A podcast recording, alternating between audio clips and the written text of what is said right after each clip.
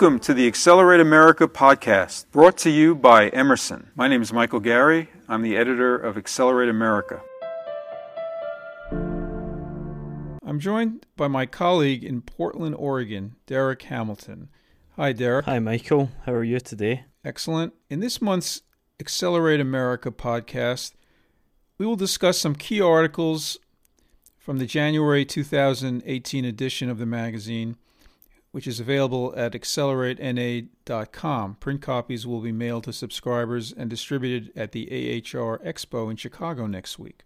AHR Expo will be one of our topics of discussion. We'll also talk about Derek's opinion piece and the 2018 predictions by industry stakeholders.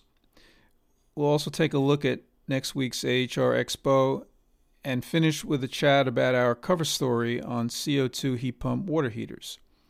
We'll also hear from Charlie Rogers of the City of Seattle's Office of Housing, which is behind the installation of these water heaters at low income apartments in Seattle.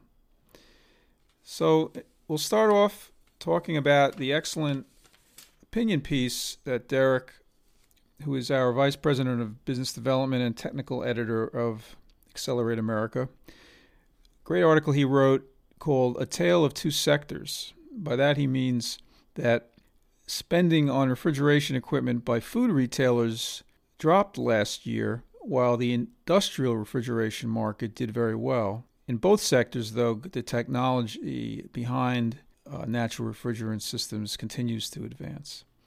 So, Derek, let's talk about the reasons for this this disparity. Yeah, thanks, Michael. Uh, what I've done here with this uh, short article is is highlight a few trends that we've seen throughout 2017. And of course, at shecco, we, we keep an eye on the market around the world. And I wanted to speak here specifically to some trends that we're seeing in the US market. Now, looking at food retail, we have heard from a lot of our partners that spending on uh, food retail refrigeration equipment um, was slightly down in 2017, and we do see a, a number of reasons for that. The first thing, which I haven't really spoken to in the article, is the fact that there has been a trend in the food retail industry in the US to move towards a lot of more uh, smaller format stores. And of course, with the smaller format stores, uh, you have some, some changes in system architecture.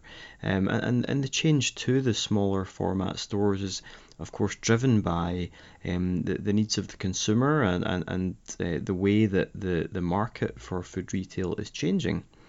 Now, the, the thing I have spoken to in this article was something that, that made the headlines in the latter part of the year, um, and that was the, the, the purchase, uh, Amazon's purchase of Whole Foods Market. Uh, and what we have been seeing and hearing is that this purchase has really made the food retail industry sit up and, and take note. Um, I think such a big company as Amazon taking an interest in, in, in food retail and uh, purchasing at a company like Whole Foods Market um, does uh, throw some uncertainty into the mix and uh, it does leave food retailers wondering how much of their business may be driven by online sales or perhaps some, some version of online selling such as click and collect. So um, I do think that, that this purchase, um, the acquisition, um, has really uh, put some uncertainty in the minds of food retailers, um, and that combined with the, the, the changing way in which people shop and this really is leading to, to people holding back on their infrastructure spending, uh, and of course that is feeding through into uh, the, the the refrigeration equipment part of that. Right. Yeah, it's complicated. Um, we also you also talked about the strong economy, meaning more uh, people eating out in restaurants maybe and spending less in, in supermarkets. That's right, Michael. The economy has been very strong, and we know that unemployment in the US is at the lowest level it's been for uh, nearly 20 years. Um, so that um, also is contributing to, to a very strong economy. Um, now, so, some people might be surprised that in such such strong economic times, um, that, that food retailers are, are decreasing their infrastructure spending. But actually, um, what I've proposed here is that the reason could be that during this period of the economy being strong and unemployment being low, that we may be seeing less spending uh, on food retail because uh, people have more disposable income and are deciding to eat out a little bit more. So that's uh, you know one of the reasons I've proposed um, why we might be seeing um, this decrease in, in food retail infrastructure spending. Right, and in industrial, one of the uh, trends we're seeing that may be driving some of the uh, spending is low charge ammonia technology that uh, people are attracted to due to the obviously less less charge, uh, greater safety, and less regulatory. Now, on the flip side, uh, one of the things we're seeing uh, because of the strong economy in the industrial sector, 2017 was a, a very strong year, and uh, a lot of the uh, industry players, um, manufacturers, uh, contractors, and consultants, they're reporting that they they have a lot of work uh, on the books going into 2018. So, um, you know, 2017 and going into 2018 is reported as, as being a, a really good year um, in the industrial sector. Uh, and, you know, across the board, we're seeing investment um, in uh, upgrading of facilities and uh, the uh, the building of new facilities for uh, food manufacture and, and processing and, and handling. So um, th- this is where the, the discrepancy lies that we're talking about.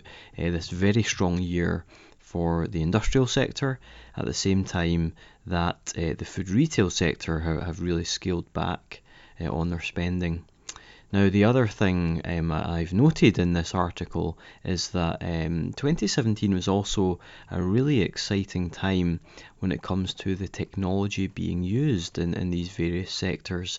Uh, and, and one of the examples we can give is uh, the, the use of transcritical CO2 rack technology, which uh, has been developed for the food retail market, but we're now seeing it being scaled up uh, for use in industrial applications. So that's uh, something that, that's really interesting and uh, it's a trend that we will be keeping an eye on throughout 2018.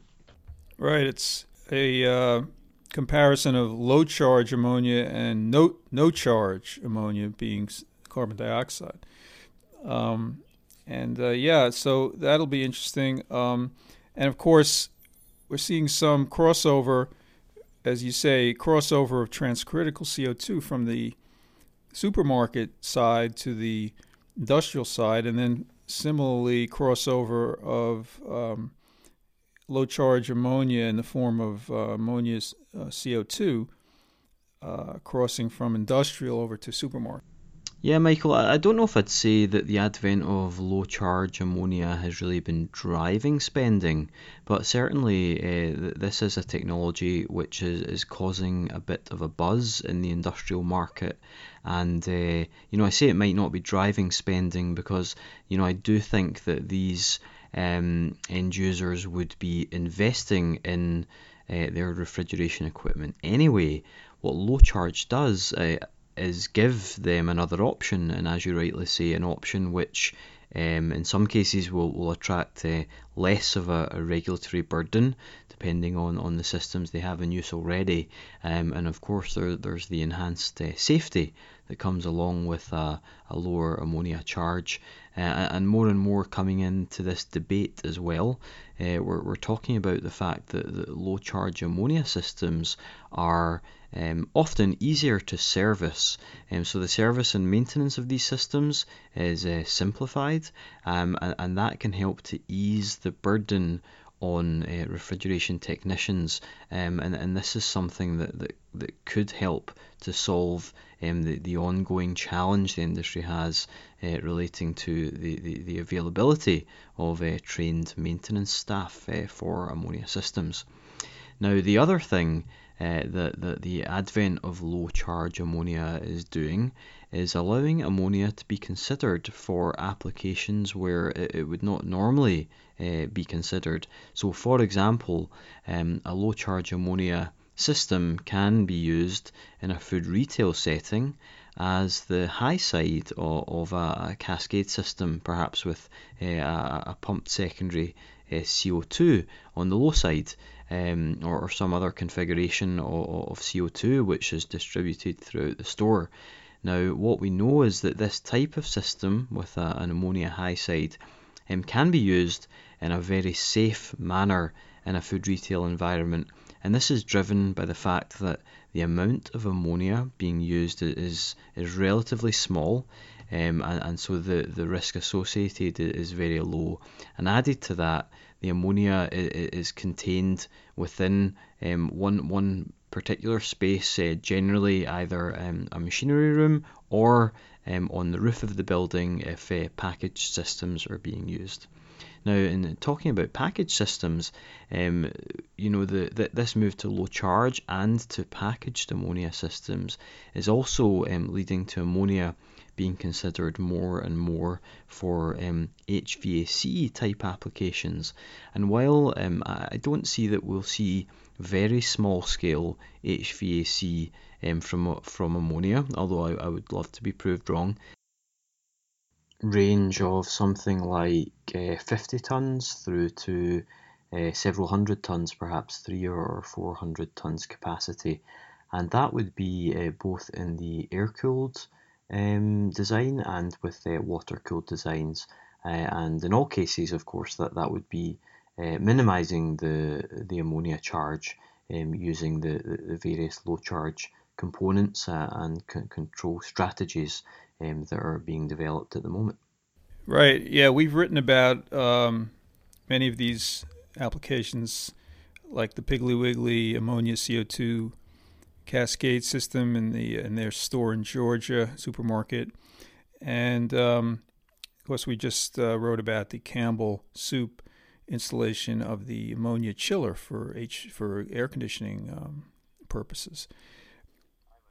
Okay, so now let's talk about the um, 2018 predictions that were made by key stakeholders uh, in the industry. And one of them uh, is uh, Pete Lepschat of Henningsen Cold Storage, which in fact is planning to install a CO2 transcritical system uh, in a new plant uh, this year, 2018. And Pete told me that he predicts increasing momentum towards CO2 systems, both subcritical and transcritical, and to a lesser extent towards low charge ammonia in new construction.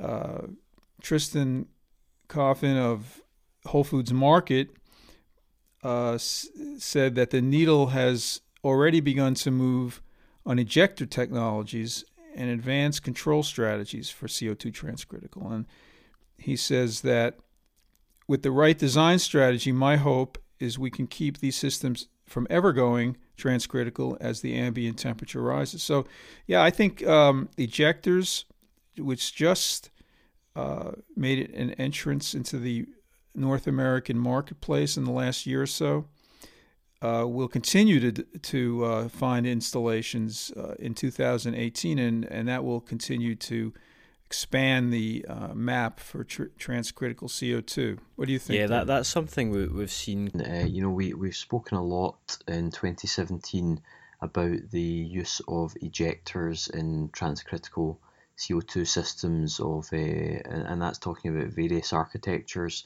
But what we do know is that ejector technology can lead to significant efficiency improvements and that uh, this can help to push that CO2 border further south into warmer climates and really um, bring the efficiency of CO2 um, alongside or even better than um, some of the um, synthetic alternatives that are out there.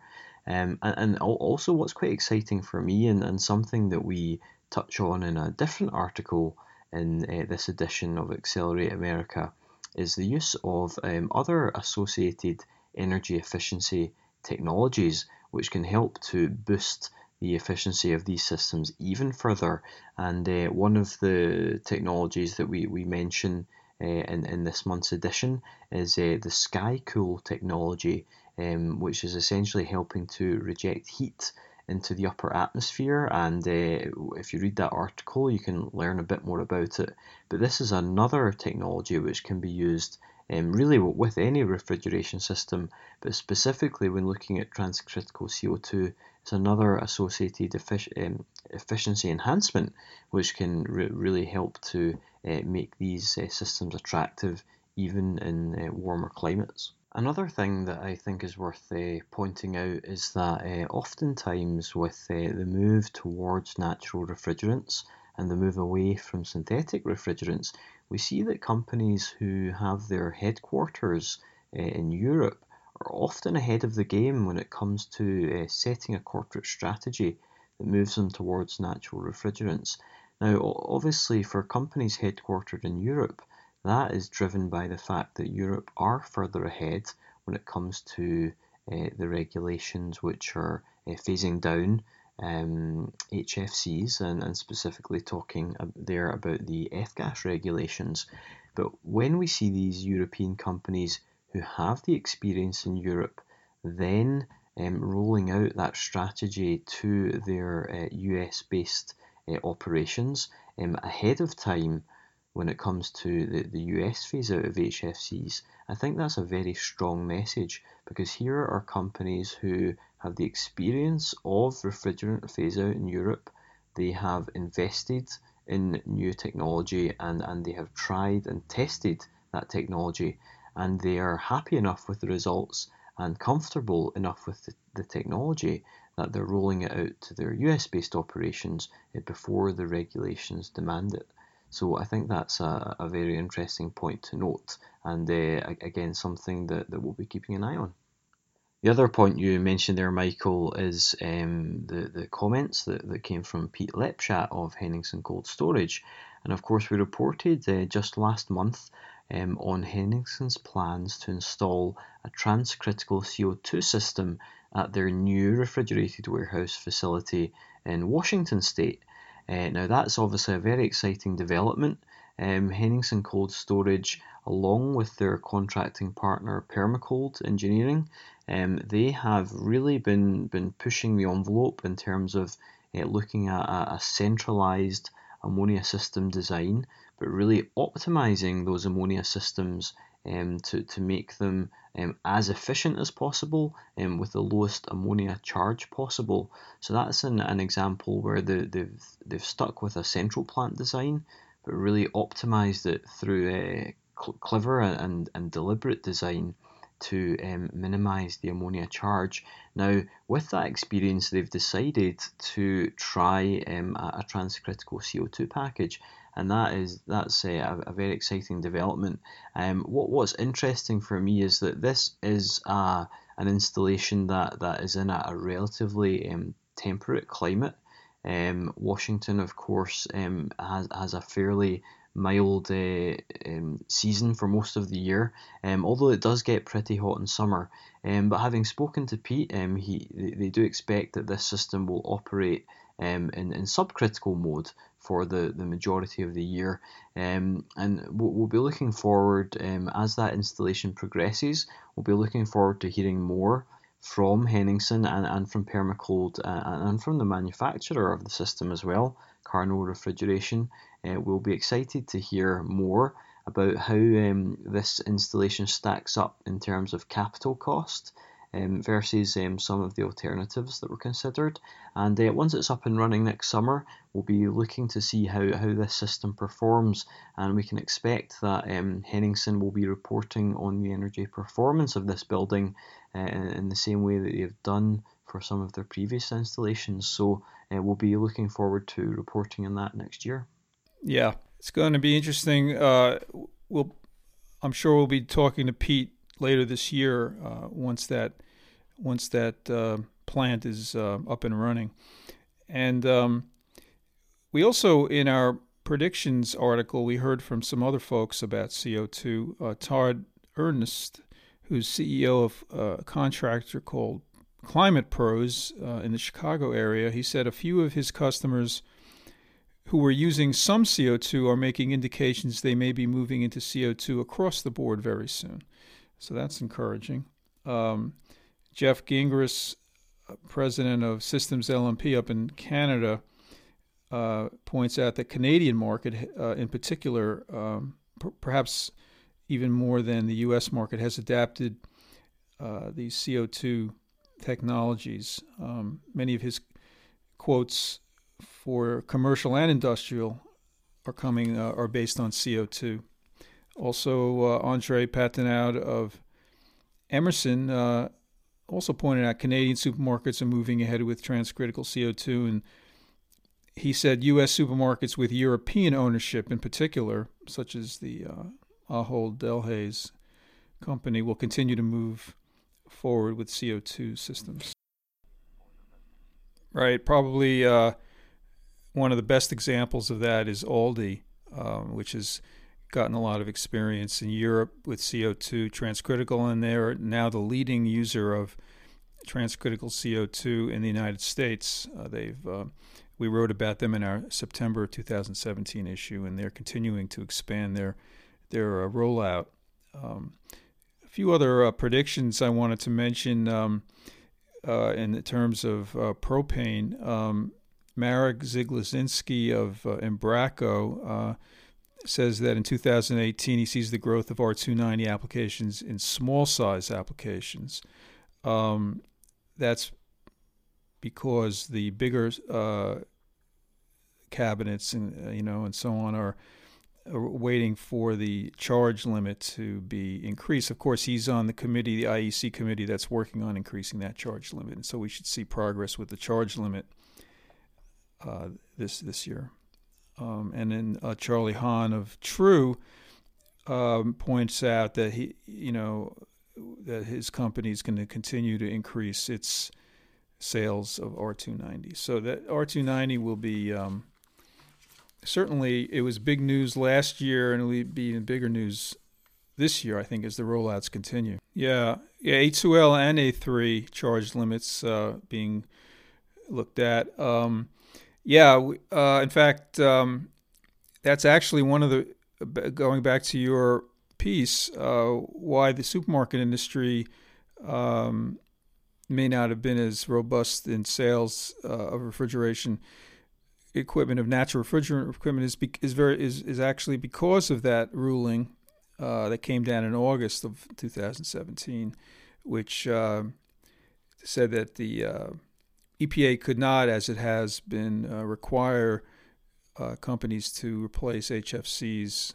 with um, with with the lower lower um, GWP refrigerants. But right now, um, it's on hold, and um, the uh, as we discussed, and we have to wait to see what the ultimate ruling is, um, and the it will also this will also be affected by the uh, ratification of Kigali if and, if and when that takes place.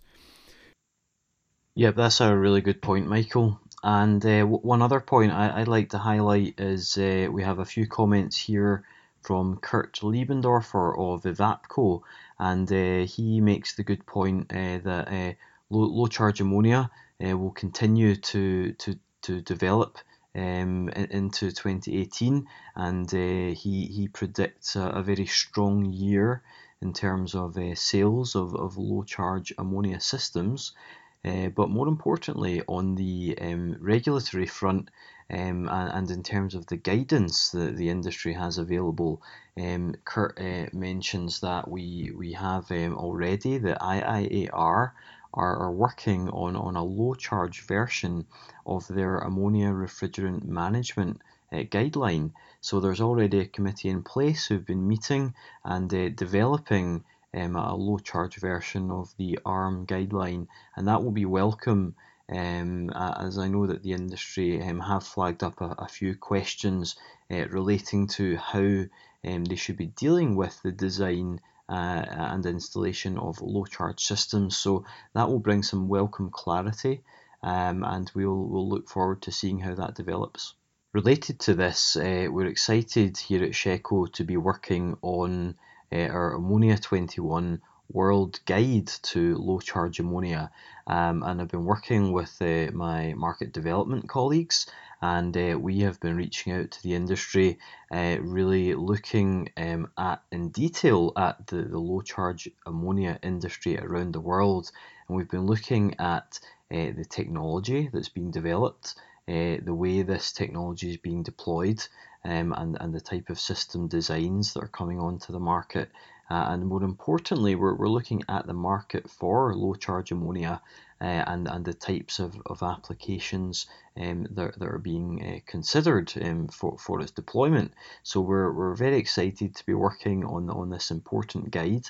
Uh, we will be uh, releasing data um, in, in to, you know towards the end of the, the, the first quarter uh, when I'll be presenting um, the initial findings from the guide in a workshop at the IIAR conference in Colorado Springs, and uh, then we'll be presenting further data um, and uh, publishing the full guide at our um, own Atmosphere America conference uh, in June. So we're excited about that, and uh, we, we look forward to sharing uh, our findings with our listeners and readers.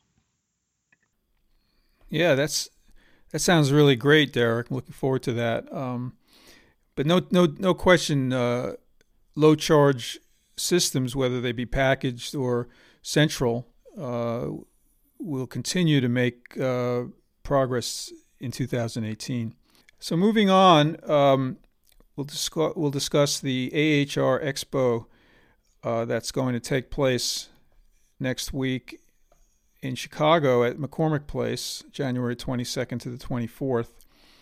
Um, we did a preview uh, for our readers. The AHR Expo, of course, is one of the biggest trade shows in the world, certainly in the uh, HVAC and R industry. It has over 2,000 exhibitors, over 100 educational sessions, and something like 65,000 attendees um, who are uh, moving around several foot, football fields worth of of exhibits, and, and quite a few of them uh, are with companies that market natural refrigerant products. Uh, when we talked about some of those in our in our piece uh, on the CO2 side, uh, we talked about uh, Dorin and uh, Sanden. In fact, we just we talked about Sanden's heat pump, which we're going to discuss a little bit more in detail. Um, Emerson will be featuring some CO2 products, as will uh, Carel. Um, speaking of Carel, they're going to be featuring this EMJ modulating ejector that improves the efficiency of transcritical CO2 systems.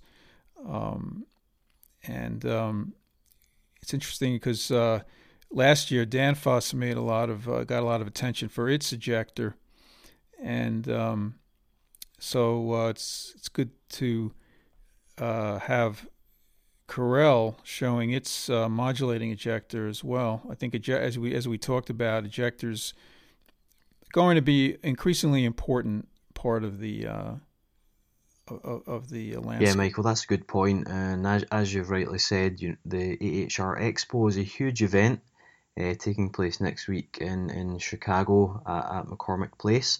And I think really you, have written an excellent piece there um, in this month's uh, magazine. And really, what we're seeing, if you look at the trend year on year, is that um, we're seeing more exhibitors and, and, and more companies involved with uh, the AHR Expo who are um, displaying and showcasing products that are either directly um, related to natural refrigerants or are supporting the deployment of natural refrigerants. So I, I think um, your uh, summary there in the magazine is, is a really good way for our listeners to um, get get to grips with what kind of natural refrigerant technology is on offer. And uh, I would encourage everyone to, to take a look at that uh, article. And also, we, we've got a great summary of some of the sessions that are um, relevant to, to natural refrigerants. And a few that, that, that jump out for me um, are certainly there's a, a transcritical CO2 condensing unit um, session. Um, that's going to be uh, the speaker there is Brandon Marshall of Carel Industries. Uh, so look out for that on, on the Monday afternoon. Um, so that, that's certainly one that, that jumped out. Is there is there anything else that that uh, you would highlight, Michael, that, that our listeners should uh, attend? Right. Well, um, the hydrocarbons uh, session that uh, Arthur Miller does every year is definitely worth attending uh, for people who are, are interested in uh, using hydrocarbons as, yeah, as refrigerant. Good, good that's, point. That's a very, a very, very informative uh, session. Yeah, he'll be he'll be Um, speaking on uh, Monday morning and talking about hydrocarbons as an, an as an alternative to HFCs. So that's a very Right. very relevant discussion uh, for for our, our listeners. So yeah, that's a that's a good point. Yeah. Yeah. In fact, um, for our listeners who will be attending the AHR Expo, we will be, as I mentioned, um, distributing print copies of the January issue. So you can refer to this article, uh, this AHR Expo preview article, to get um, uh, some ideas about exhibitors who have natural refrigerant products, and of course, look at the uh, different relevant relevant sessions that you might want to attend while you're at AHR Expo. So I, I look I um, encourage our listeners to look for the magazine in the magazine. Um, it'll be among the magazines uh, in the bin magazine bins section of the show. Um, but a uh, couple of on this on the hydrocarbon side in in this preview article we talk about uh, Embraco. Um, and uh, ebm-papst, their fans uh, assemblies are compatible with hydrocarbon refrigerants. Um, and Carel also has a um, a water loop system which can accommodate both CO2 and propane. So uh, these are some some other ideas for our for our listeners to uh, consider if in, in terms of AHR uh, Expo. Um, Embraco uh, is showcasing two hydrocarbon compressors and their plug and cool, which is a propane uh, condensing unit that uh, they've been marketing the last few years. So, um, all right. Well, we'll we're going to conclude um, this podcast with a talk uh, about our cover story, uh, which was very exciting for me to write because it's our very first cover story that talks about uh, natural refrigerant applications at the household uh, level, where, which uh, regular consumers can use. We normally discuss um, what uh, supermarkets are doing and, and, and industrial refrigeration operators are using, and of course that's where uh, most of the natural refrigerant uh, applications have taken place uh, in the United States and Canada and Mexico so far. But what we're starting to see, as we have seen elsewhere in the world, is uh, natural refrigerants being used in household appliances. For example, um, the Association of Home Appliance Manufacturers is, is expecting a transition in domestic refrigerators to hydrocarbons.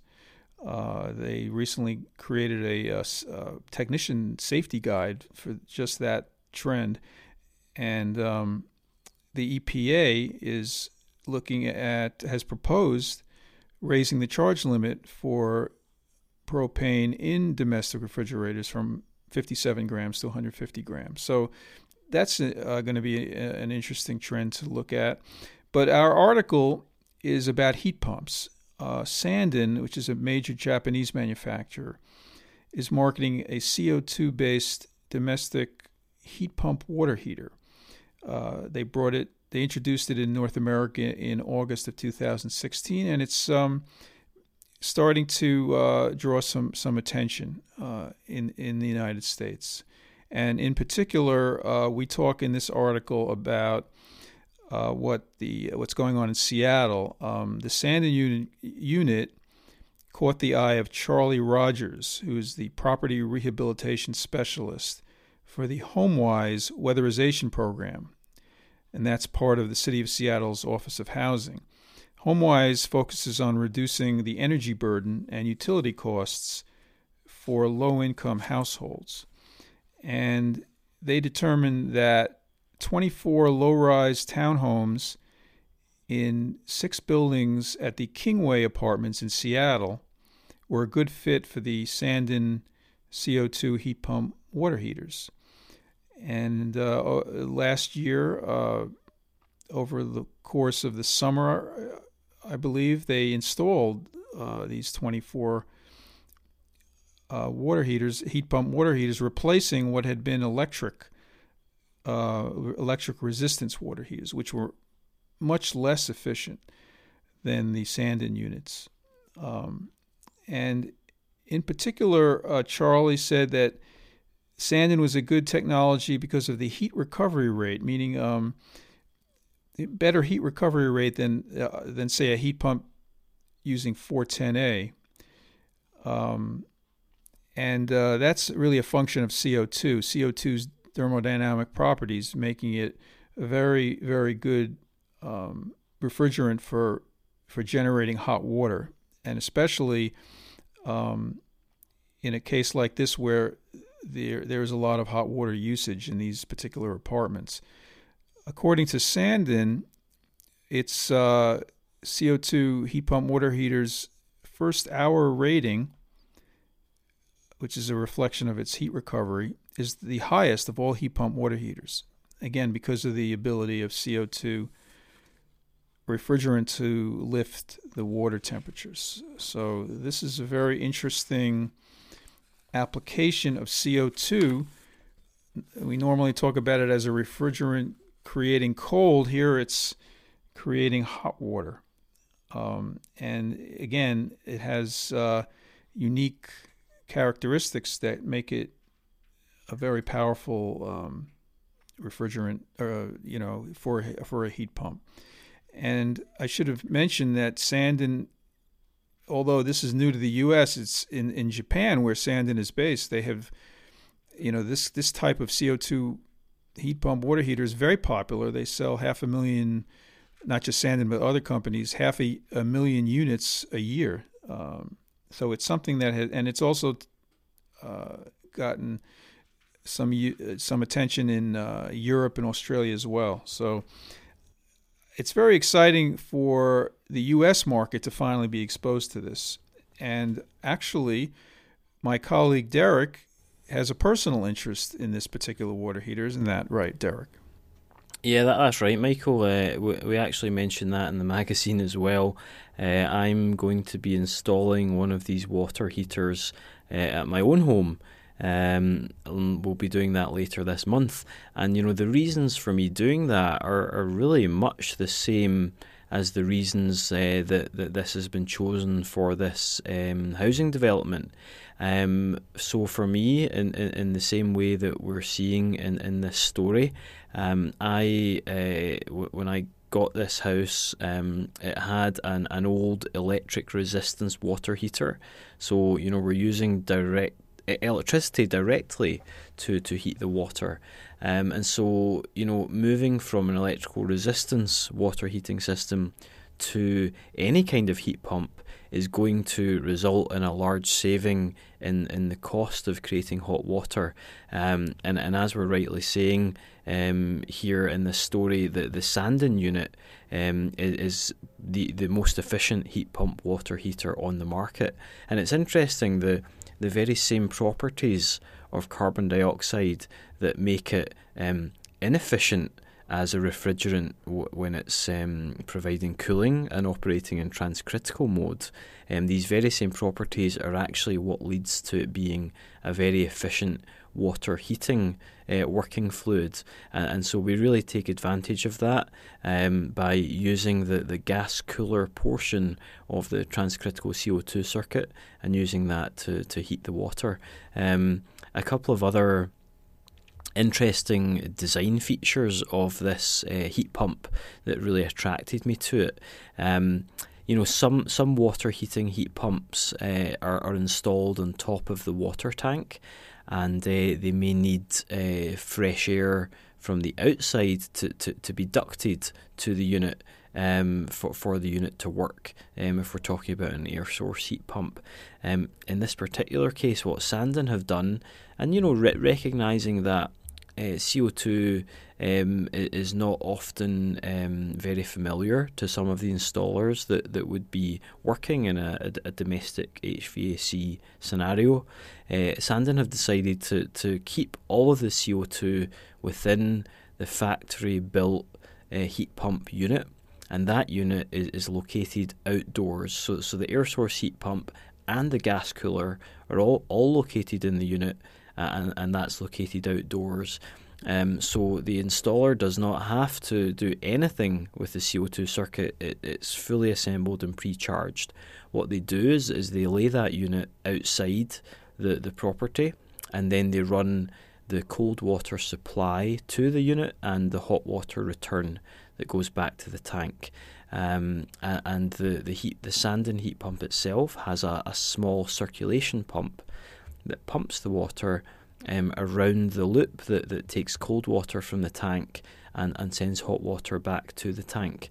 Um, so for me, that that was a really interesting um, thing that I learned as I started uh, researching the Sanden unit. Now, the second thing is that the, the, the unit is supplied with its own specially designed water tank. Um, and it's I think they, they say the tank has a 15 year warranty, um, which was one of another reason why I wanted to install this system uh, at my own place, um, because it's a it's a glass lined uh, stainless steel tank, so so corrosion really um, is not an issue with, with that tank design. Um, and, and, and another interesting thing is what Sanden do with their control system is that they rely on stratification of the hot and cold water in the tank. So what they'll do um, is they'll run the heat pump and they'll fill the fill the tank with, with hot water, and that's drawing the coldest water from the bottom, heating it um, in the heat pump, and then sending it back to the top of the tank. And what they'll do is they'll they'll fill the entire tank with hot water, and then they'll switch off the heat pump. And then what they do is they wait until the hot water is depleted from the tank before they they start the heat pump again. And what this means is it can run um, at its most efficient point, always taking the coldest water from the tank. Um, and also the, the what's key there is that the high first hour rating of the Sanden unit is, is really important there because it can generate a lot of hot water in a relatively short time compared to other heat pumps. It just makes it really ideal for this type of application. So, you know, for me, for me personally, looking at my my, my own home, um, I, I wanted a heat pump for my water heating, and I, and I didn't want uh, an HFC based heat pump, of course. So uh, this was really a an obvious option for me, and uh, I'm I'm looking forward to being installed uh, hopefully later this month. Yeah, you should be able to save quite a bit on your on your electric bill.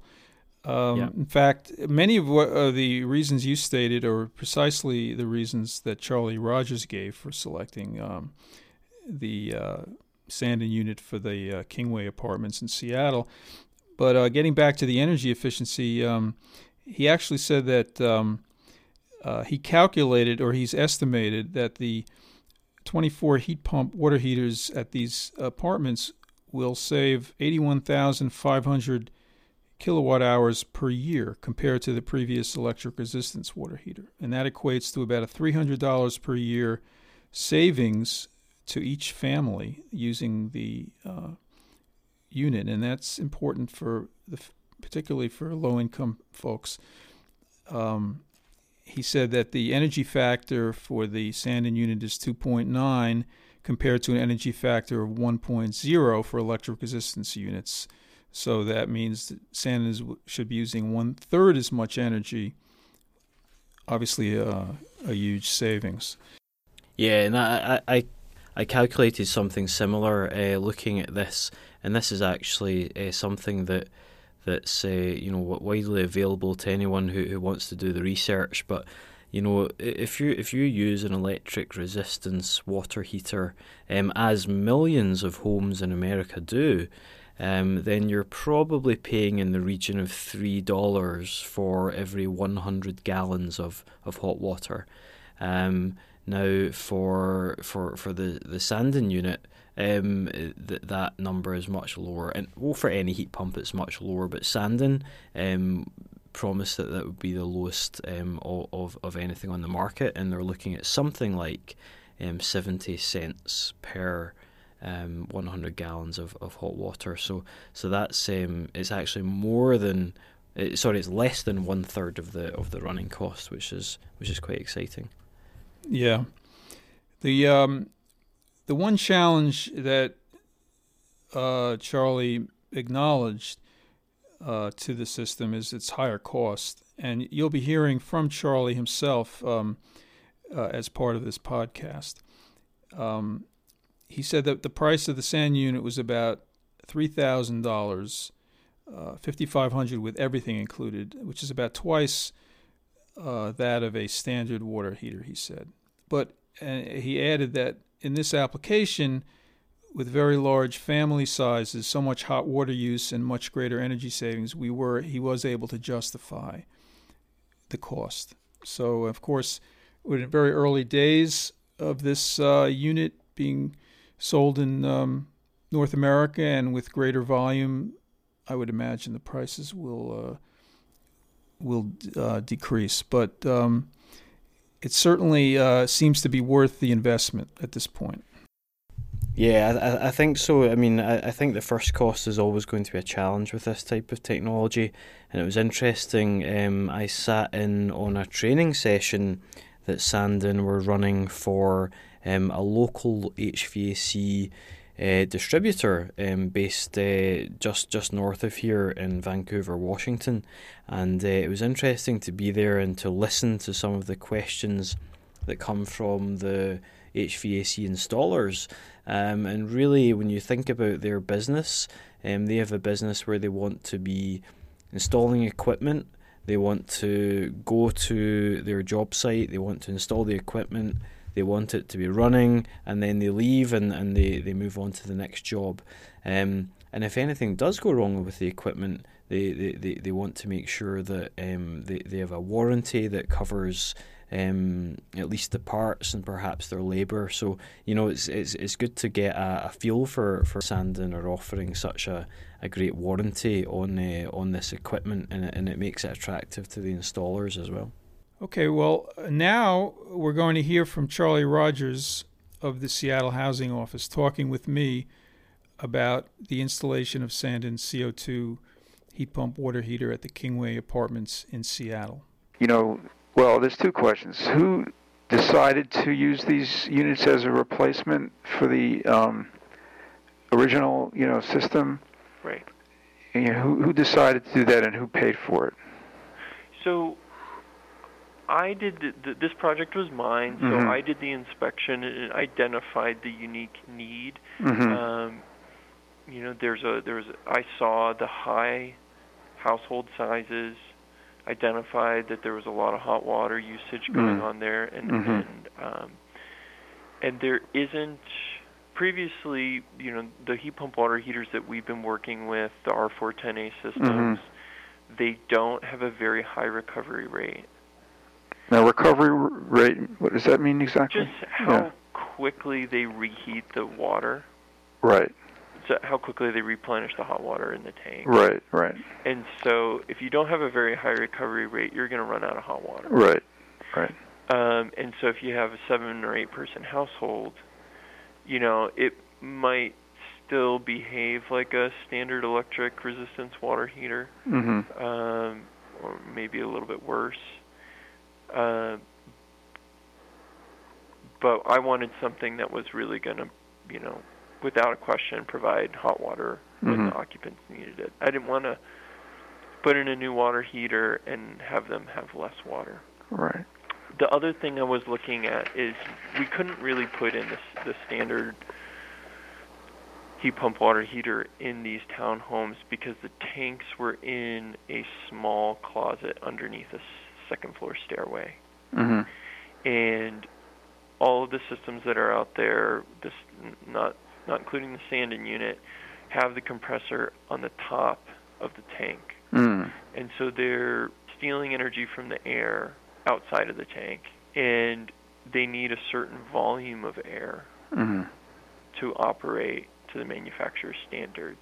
So if you put it in a small closet, you have to put a jumper duct or a passive grill through the wall or something to to bring more air into that room. hmm Um, and it just gets a little bit more compl- complicated. It's it's doable, but Mhm. it's um, not as easy. And then the other thing too is that your compressor's inside, so it's making noise. Um, so that Mhm. presents some issues. Okay, so so you you chose the equipment, um, and the owner hmm uh, took advantage of this program to upgrade, basically cost-free upgrade Yeah. that will reduce um, the energy costs for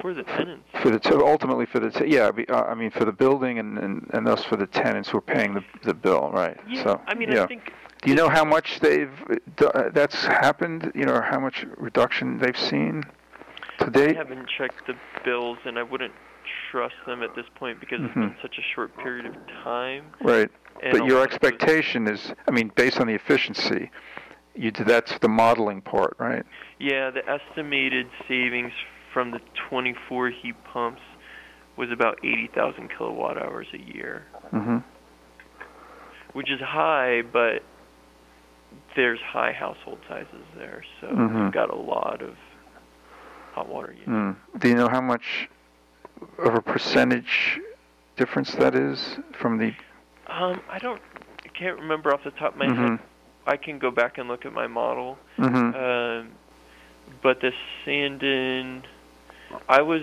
I was modeling it with an energy factor of 2.9. mhm So roughly speaking, that's about a th- it. The Sanden should be using about a, a third of the electricity that the electric Mhm. resistance Mhm. meters were yeah consuming. Yeah, I mean, yeah, that's substantial, right? I mean, that's a substantial difference. Yeah. Some other benefits to the um, the Sanden unit that you know made me feel really comfortable about installing it. One is all the refrigerant lines are self-contained in the outdoor unit, hmm so there's much lower risk for installer error. hmm Um, you know, they're not running line sets. Um, they're not flaring connections. So I think the system should be more durable hmm and have less maintenance issues. Yeah, the only thing connect that that's flowing is the water, right? Exactly. Yeah, Yeah. Or your electric hookup. But yeah. and electric. Yeah. Yeah. Um, so that's really nice. Um, and you know, like we were talking about the energy costs, all the energy savings is going to the tenants. hmm So their their bills being re- reduced. The owner's not seeing that, but what the owner is getting is lowered maintenance. hmm Because the maintenance staff are having to change out those elements regularly. hmm You mean in a in a, in a regular Electric resistance. electric tanks. resistance? Oh, Yeah. okay, right. And they're the tanks are a lot more durable. Mhm. Um, part of that's because the Sanden tanks are, I think they're like glass lined steel, hmm stainless steel. I don't know why you need to line the stainless steel with glass, but get that extra protection. hmm Um, and there's no elements in the tank. It's just a storage Mhm. tank, so you don't have um, hmm uh, the wear and tear Mm. that associated with with it. And um, So there'd be less maintenance than for an electric water heater. Mhm. Yeah, because it doesn't have yeah, electric water ha- heater has those elements. yeah.